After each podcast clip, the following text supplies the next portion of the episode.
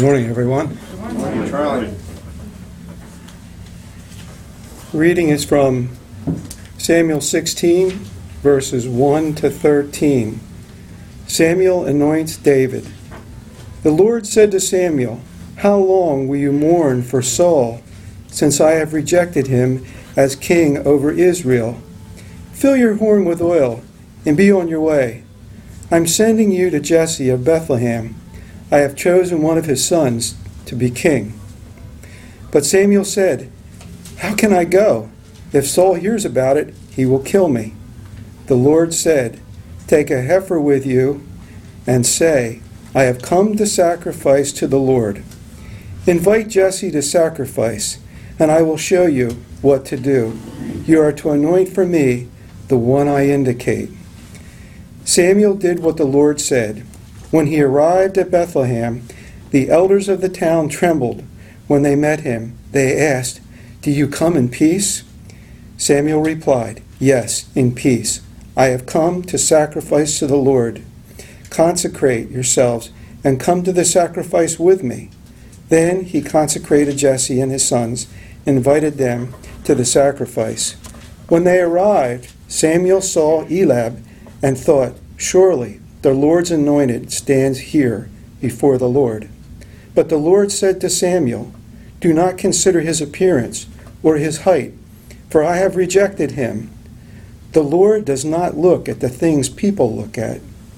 People look at the outward appearance, but the Lord looks at the heart. Then Jesse called Abinadab and had him pass in front of Samuel. But Samuel said, The Lord has not chosen this one either. Jesse then had Shammah pass by, but Samuel said, Nor has the Lord chosen this one. Jesse had seven of his sons pass before Samuel, but Samuel said to them, The Lord has not chosen these. So he asked Jesse, Are these all the sons that you have? There is still the youngest, Jesse answered. He is tending the sheep. Samuel said, Send for him.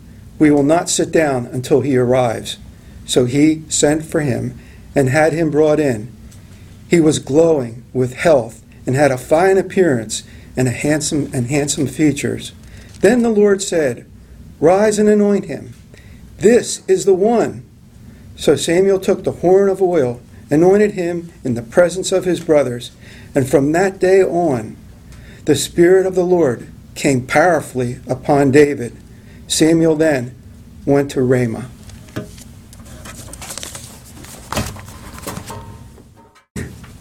How many of you saw the presidential debates on Tuesday? Yeah. How many of you, like me, turned them off after about five minutes? I'll answer half hour. Yeah, you took a half hour? Yeah. yeah. Thank you. Oh, brother.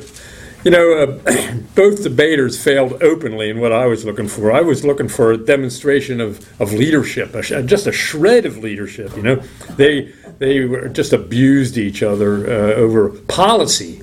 Policy now, policy's important, of course, but yeah, when you turned that thing on, you knew what both guys stood for. I mean, the, there's no uh, big issue there. I just wanted to see some character and uh, to see what, what the potential was that uh, there would be leadership.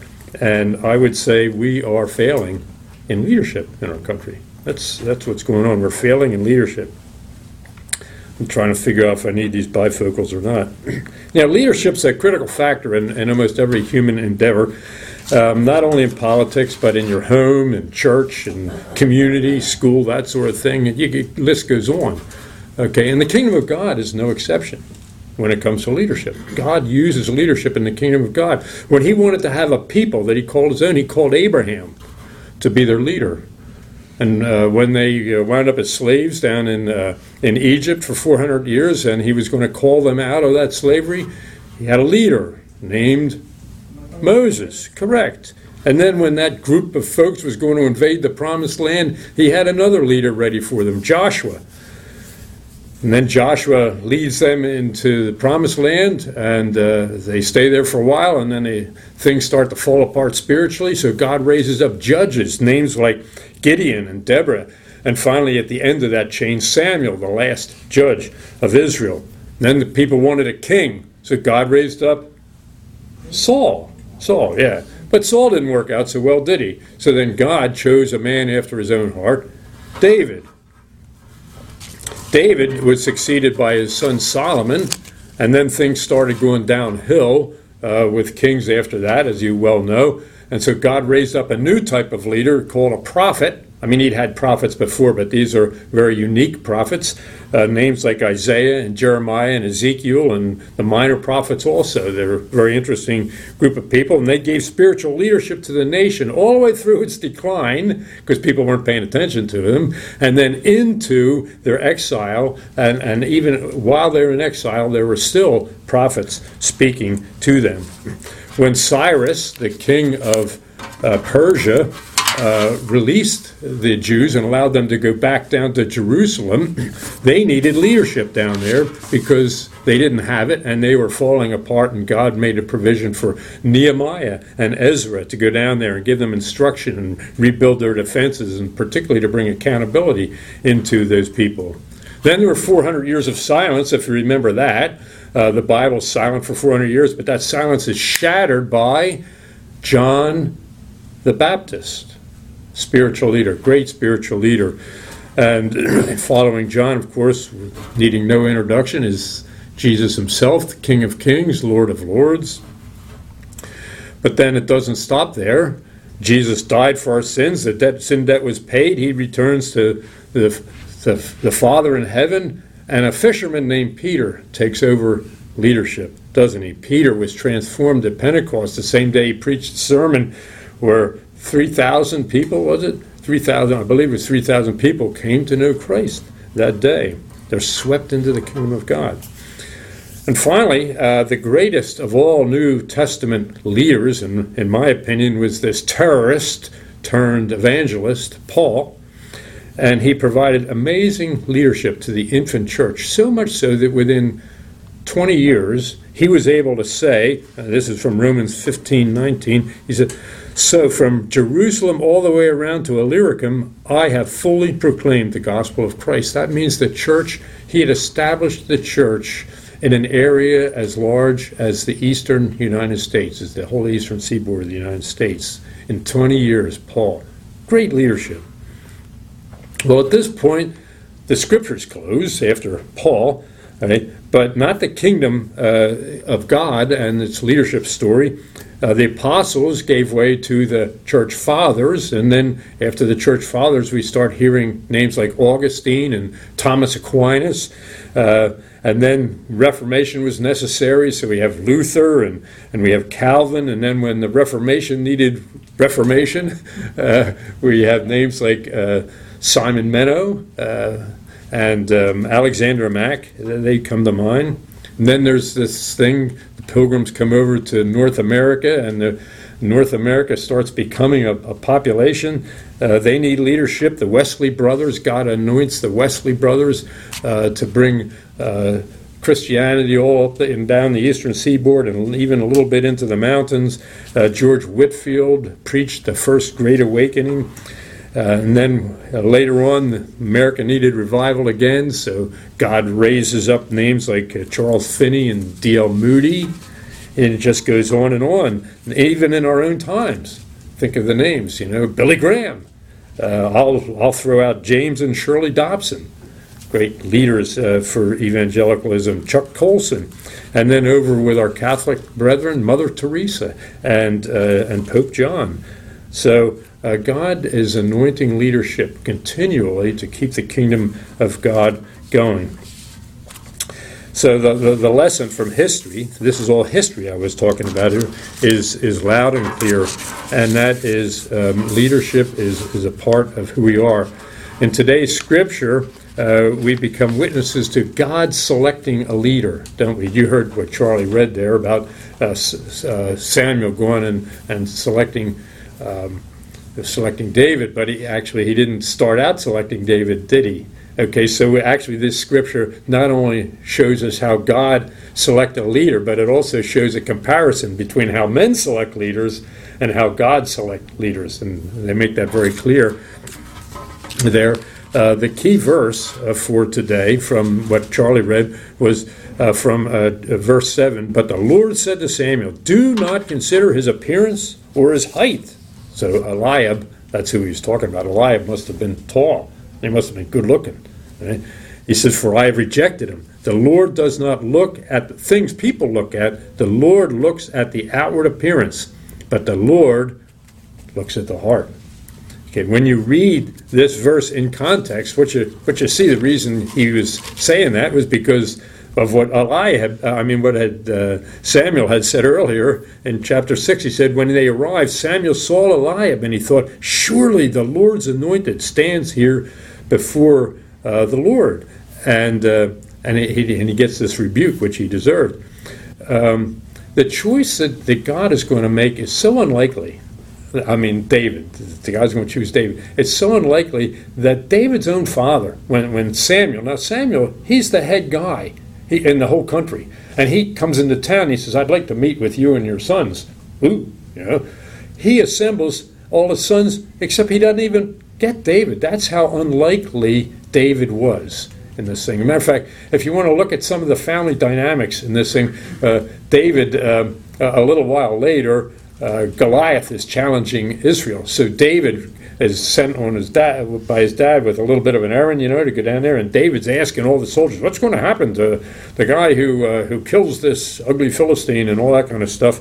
And Eliab, the same guy that God rejected, he he uh, he sees this and he gets really angry. He burns with anger. It says, when Eliab, David's oldest brother, heard him speaking with the men, he burned with anger at him and asked, why have you come down here? And with whom did you leave those few sheep in the wilderness? I know you, how conceited you are and how wicked your heart is. You came down only to watch the battle. That's lie. Here's David. Now what have I done? said David. Can't I even speak? Family dynamics, right? Doesn't, doesn't that sound, you know, you could just picture that going on in a family. It's classic stuff. Um, it paints a picture of David as being the runt in the family, the, the, the, the one nobody even cares about. You know, he just takes care of the sheep. But while Samuel was apparently taken in by Eliab, okay, God's looking in the heart. He chooses David. God could see something very different. Now, we don't have God's eyes when it comes to choosing a leader. We don't have God's eyes, but what we can do is we can look at the choices God has made in these leaders and we can say, hey, what are their strengths? And then we can say, well, that's what God's really looking for. So, so let's do that.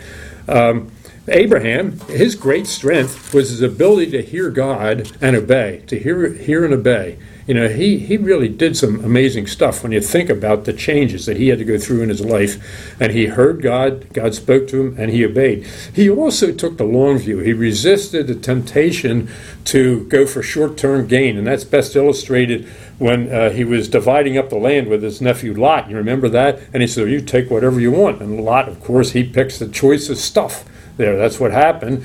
But uh, and that didn't bother Abraham because Abraham had faith that God had a longer view and had different things uh, ready for his family. Moses had the quality known as meekness. Now, meekness is often confused with humility. And matter of fact, Bible translators mix it up. Sometimes you'll read humility, and sometimes you'll read meekness in there, but the word is meekness. And um, I think David had, I mean, uh, Moses, I'm sorry, had both of, uh, of these qualities humility and meekness. Uh, he had a, um, a, challenging uh, leadership assignment. He was going to lead a million people who were slaves. And even though they were slaves, their comfort zone was being in slavery. You find that out later when they're out in the wilderness. Oh, if we were only back there, you know, that was their comfort zone. He was he had to take a million people in the name of a God which they had now forgotten, right? in the name of that God, he was going to convince them that they had to, to leave um, to, to leave Egypt, and then he has to convince them that the best thing for you guys to do is wander in the wilderness for 40 years. You know, that is a tough leadership assignment, particularly when you consider the fact that these people were probably world class complainers. Uh, they demonstrated that later on. Well, meekness is the uh, quality, correctly understood. Meekness is the quality that um, that allows you to maintain your cool. I can't say it any better way than that.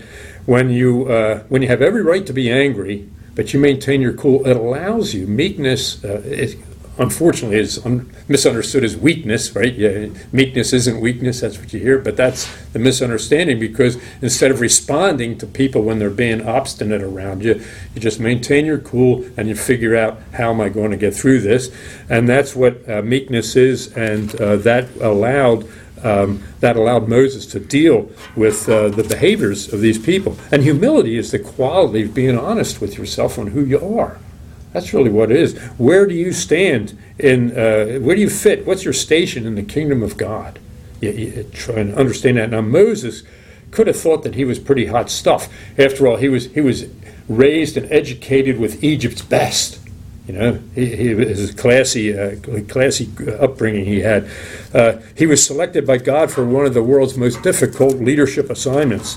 Uh, he was a miracle worker, and he was also a military strategist and not only that, but he, he out negotiated he out negotiated the world's most powerful leader, Pharaoh. now you put all that stuff together, credentials like that, you could get pretty heady about that stuff. But Moses never did. Moses always thought about himself as being a servant to God and a servant to God's people. Those two qualities got something for Moses humility and meekness. And what they got him was it diffused and disarmed the complaints of the people. You just can't complain too hard against a person who's meek and and um, yeah, humble and, and honest with themselves and who they are. Well, let's move on to King David. Um, David was called a man. My, I'll get it. A man after God's own heart. If you remember from last week's sermon, when the Bible speaks about your heart versus your mind, it's speaking about your emotions its motions. And I believe that David's key, he was called a man after God's own heart. David had the ability to share God's emotions, to have the feelings that God had towards the nation. David had those same feelings. Uh, emotions properly expressed are very important for a leader in order to gain uh, the following of the people. I think the best example in David's life of that was when he was leading a band of folks in the Judean wilderness being chased around by Saul in a deadly cat and mouse game. It was David's passion for the Lord that kept that band following him through several years of, of deprivation. And then, no study in leadership is complete without talking about Nehemiah. Uh, and, and Nehemiah is sort of obscure. Not many people know much about Nehemiah. Uh, Nehemiah was a cupbearer you know what a cupbearer is? he walks around with a gold chain with a gold cup, and I guess it's gold, and he tastes the king's wine before the king does, so the obvious doesn't happen. Um, but that's only the formality of it. The fact of the matter is, a cupbearer is the king's highest consultant, his highest advisor. And that's what Nehemiah was to the king of Persia when the Jews were allowed to go back down to Jerusalem and, and Judah, uh, Judea, and that sort of thing. Um, they uh, not all of them left. Probably only about half of them left. Most of them, I would say, more than half of them stayed up there. They they never did come down. Matter of fact, at the beginning of last century, around 1900s, something, the largest Jewish population in the world was where? It was in Iraq. You'd never think of that nowadays, but that's where the largest Jewish population left over from this time when they were exiled there. Nehemiah was no exception. He was he didn't go down with these people uh, after 70 years. He was the cupbearer of the king. He was this advisor, sort of like Joseph was, you know, second in command in Egypt, and sort of like Daniel was advisor to all these kings. Nehemiah did too. And that's not unusual. If you look at world history, often Jewish people are advisors to kings and that sort of thing. Why? Because they're the smartest population, that group of people, smartest people in the world. The smartest population there is are Jewish people. If you doubt that, look at the Nobel Prize list and you'll see how intelligent they are. And that's where Nehemiah was. That's the whole backstory of Nehemiah. But Nehemiah, meantime, is watching what's going on down in Jerusalem with these people that went back down there, and he notices that they haven't rebuilt the wall, And because they haven't rebuilt the wall, the Samaritans all around them are attacking them and just making life miserable for them. And Nehemiah was of the conviction that if a nation didn't maintain strong borders, it wasn't a nation. Sound familiar? Yeah, you've heard that before recently. okay, well, Nehemiah had the same opinion. So he gets a leave of absence from his from the king. He goes down there. He grabs hold of the politics. He he uh, overcomes the political nastiness. Um, he musters the population and he rebuilds the wall in record time. Now he had a lot of good leadership attributes, but his most significant one, the one that won the day, was the fact that he led by example. He was on that wall every day, every night when they were rebuilding it, and because of that, he inspired the people that were rebuilding the wall, and they got it done in record time. Now, we'll jump over to the New Testament. The Apostle Paul uh, was a real study in leadership. Uh, the most important part of kingdom leaders who preceded Paul was the fact that they were eye to eye with their leaders. They, uh, they, could, they could see their leaders, the leaders could see them, he could talk to them. Not true with Paul. First time, Paul's building a worldwide, worldwide for him, a worldwide organization called the church. That's what that's what Paul's doing. Without the benefit of instantaneous communications, you know, on these things, yeah, he didn't have that, and he didn't have rapid transportation jump on a plane, you know, four hours later you're on the other coast. He didn't have that. Uh, at that time, the common wisdom was information uh, moved how fast? As fast as you could walk. That's how fast information moves. It speed, moves at the speed of light for us, what you could walk. How did they do transportation? Also uh, by walking. That's what Paul had to use that's, that's what he had available during the time he was building a worldwide organization. Can you imagine doing that? And in 20 years, he's successful. That is absolutely some incredible leadership there. And um, the way uh, he did it, um, he had well established expectations, real clear expectations. What were they? This. Most of this was actually in people's hands. At I mean, it was centuries later before they said, okay, that's the Bible, but all the Gospels were written uh, and, and being circulated, and Paul, the more Paul preached, the more letters he wrote, and the more they were circulated around, and they were regarded as scripture. So people had this and this, so he had clear expectations. He was a powerful communicator, not only uh, verbally, but as a communicator in writing. He kept the bureaucracy of the church to a minimum. The church organization was very flat, and he was a prolific mentor. He was mentoring all the time. You'll see that in his letters. So um, that's the things that he brought to leadership, Paul. And, and we'll end, of course, with the greatest kingdom leader of all, Jesus. In order to describe all his strengths, leadership strengths, you'd need pages and pages to do that. We going to do that. I'm going to focus just on one, and it's real quick. He gave his all. He gave his all. And that's a leadership attribute when you're willing to give your all to the cause. And uh, in the interest of time, we'll stop there. You could keep going. Honestly, uh, sometimes you're doing this, preparing these sermons, and you, you get so into it, and you realize, I can't say all that. It would take forever. Okay? So, uh, what we're doing here now, remember, is we're trying to acquire, inquire, acquire the mind of God relative to selecting a leader. And so don't make the, the same mistake that, uh, that Samuel made. So uh, let's uh, real quickly just summarize what we saw in Abraham. There was this unquestioned obedience, important leadership attribute, and decision making uh, that depend that looked at ultimate outcomes, not what happened tomorrow. Moses, meekness and humility.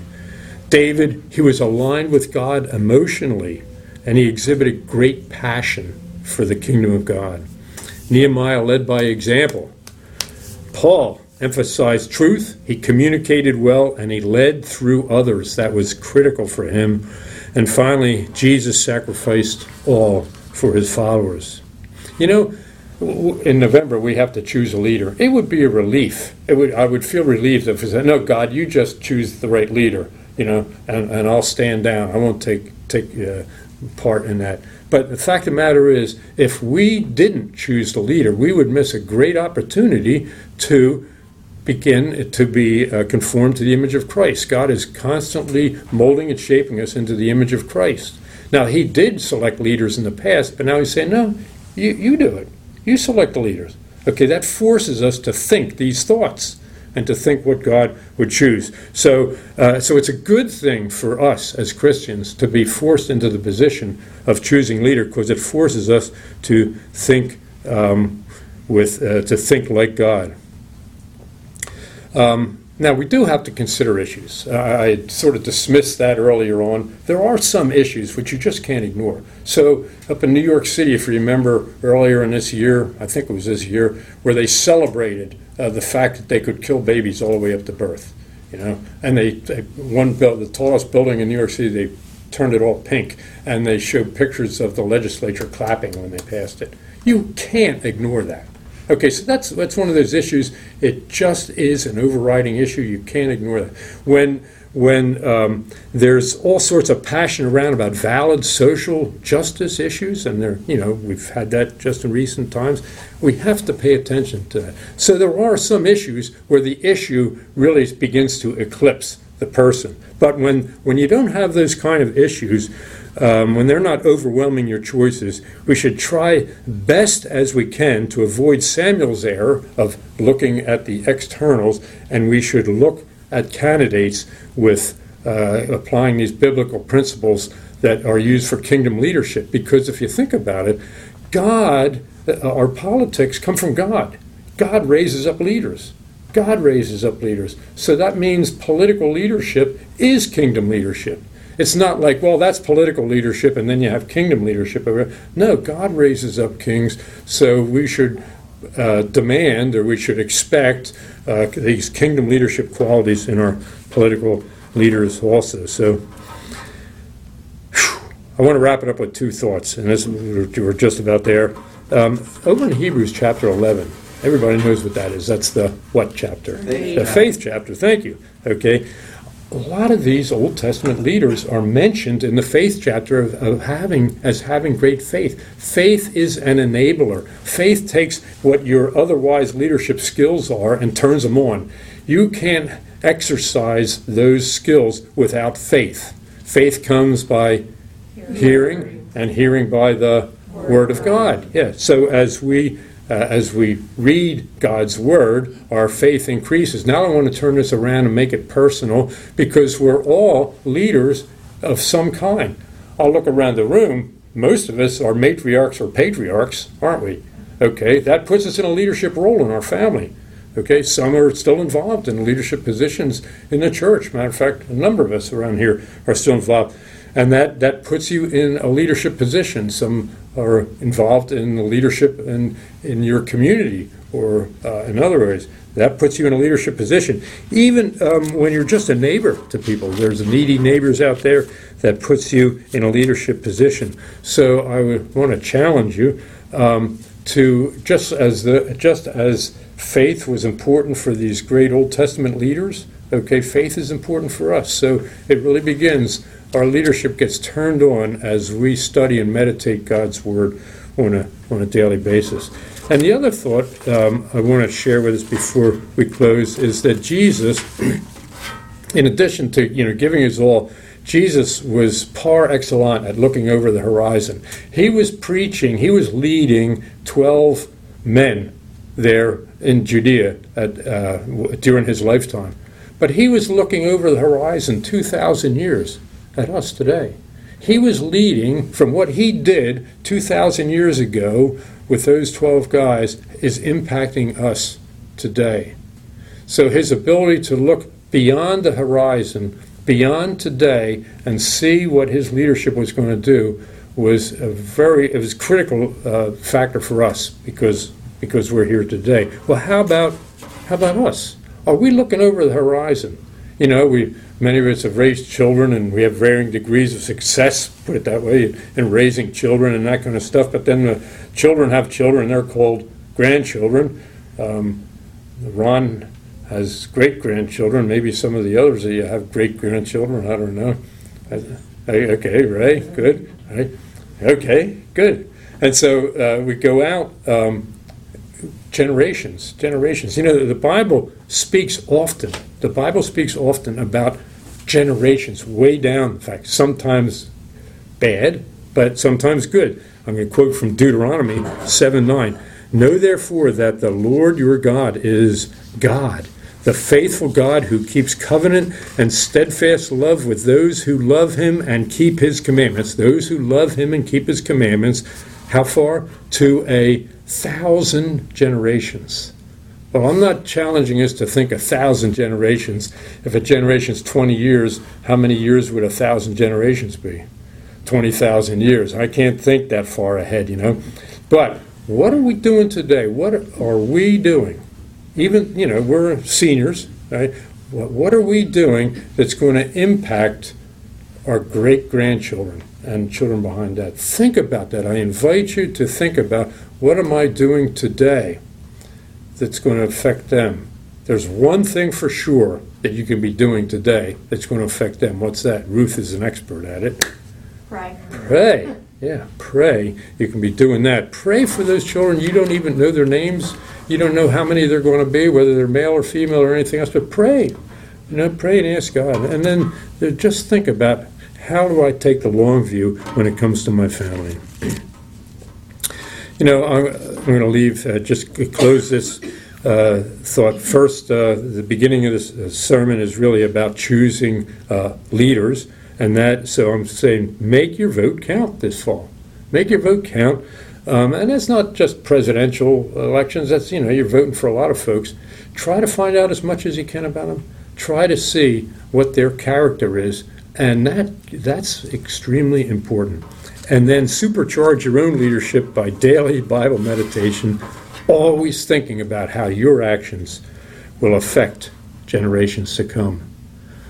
And with that, I'm going to close.